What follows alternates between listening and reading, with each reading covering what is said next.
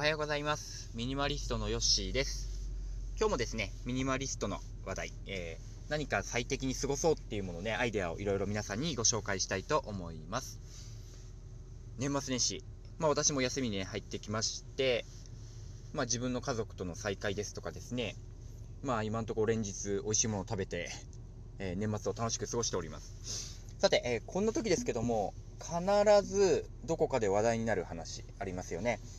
えー食べ過ぎて体重が2キロ太った。ね。えーお酒飲みすぎて直後の健康診断、要検査になってしまった。まあ、これは30代、40代の悩みですかね。もうお正月というと、とかく美味しく楽しいものですけども、まあ、ちょっと健康にも気をつけなきゃいけないと。まあ、そんなわけでですね、まあ、私が最近続けているちょっと話題話題をお話したいんですけども、ご飯の食べる量、まあ、これもね気にしたいとこですが、まあ、なかなか量をね減らしてしまうと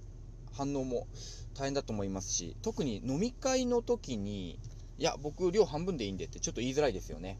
一人だったらいいんですけど。そんなわけで私は、えー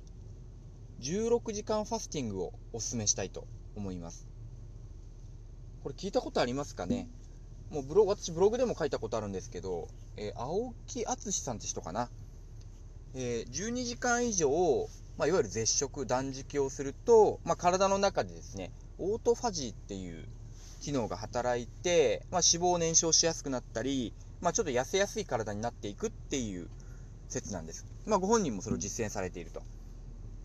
で、まあ、断食っていうとすごい辛いってイメージなんですけどこれプチ断食なので夜8時までにご飯を食べ終わったら次の日のお昼まで食べずにいれば16時間なんですよね。要は朝ごはんを抜くってことです。で朝ごはんを抜くと、まあ、最初ちょっとね朝抜いてると普段食べた人だとお腹空いたなってなるんですけども、まあ、そこは慣れてくるとですね、まあ、朝は食べないって選択肢になる、うん、朝ごはんどうしようかなじゃなくて食べないんで、まあ、完全に抜いてでお昼とよりは普通に食べるっていう風にやると、まあ、皆さん考えていただきたいんですけど、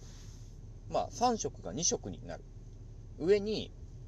お腹ってその今までの倍とかね1.5倍とかお腹に入らないのでじゃあお昼と夜その分食べるなんて無理なんですよ。どうなるかっていうと、まあ、純粋に摂取カロリーとか量が、ま、3分の2とは言わないですけど、まあ、4分の3ぐらいにはなるのかなと、まあ、要は食べる総量が減るってことですね。でしかもその青木敦さんのお話で、まあ、さらに体の中でもプラスの効果が働く。ね、胃腸を休められる時間がたっぷり取れるということで、え今注目されてるんですよ。で、私もここ2ヶ月16時間ファスティング実践しまして、もうちょっと体重もですね、なかなかいい適正体重に近づいております。これがお正月のこの美味しいものを食べ続けるときに大変役に立つんじゃないかと思ってます。あとですね、お正月もそうなんですけど、まあ、朝何か勉強をするですとか読書をして自分の理解を深めるといったですね自分の自己研鑽にもプラスに働くと思ってます。これですね大学教授の富山茂彦さん思考の生理学とかを書いてね、まあ、ベストセラーの本を書かれた方なんですけどもこの人も言ってましてねあの朝飯前って言葉があるじゃないかと。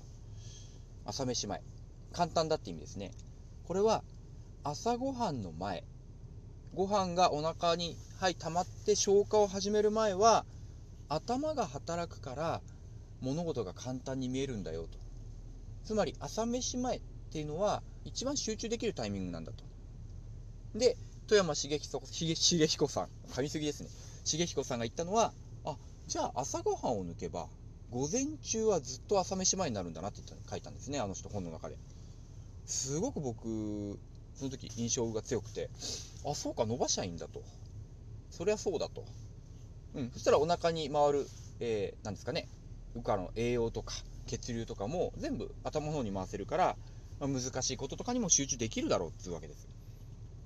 まあ、そんなわけでね私はこの2人の意見、まあ、完全に別系統の専門の人なんですけども、まあ、朝ごはんを抜いたらっていうところに、まあ、共感して続けてます。まあ、そういったわけでですね、まあ、お正月の、お正月太りとですね、えー朝の朝活ですね。朝の、まあ、読書とか勉強に、えーさらにプラスになるように、16時間ファスティングをお勧めしたいというお話でした。まあ、これからね、年末になりますので、皆さん健康にお気をつけください。今日もありがとうございました。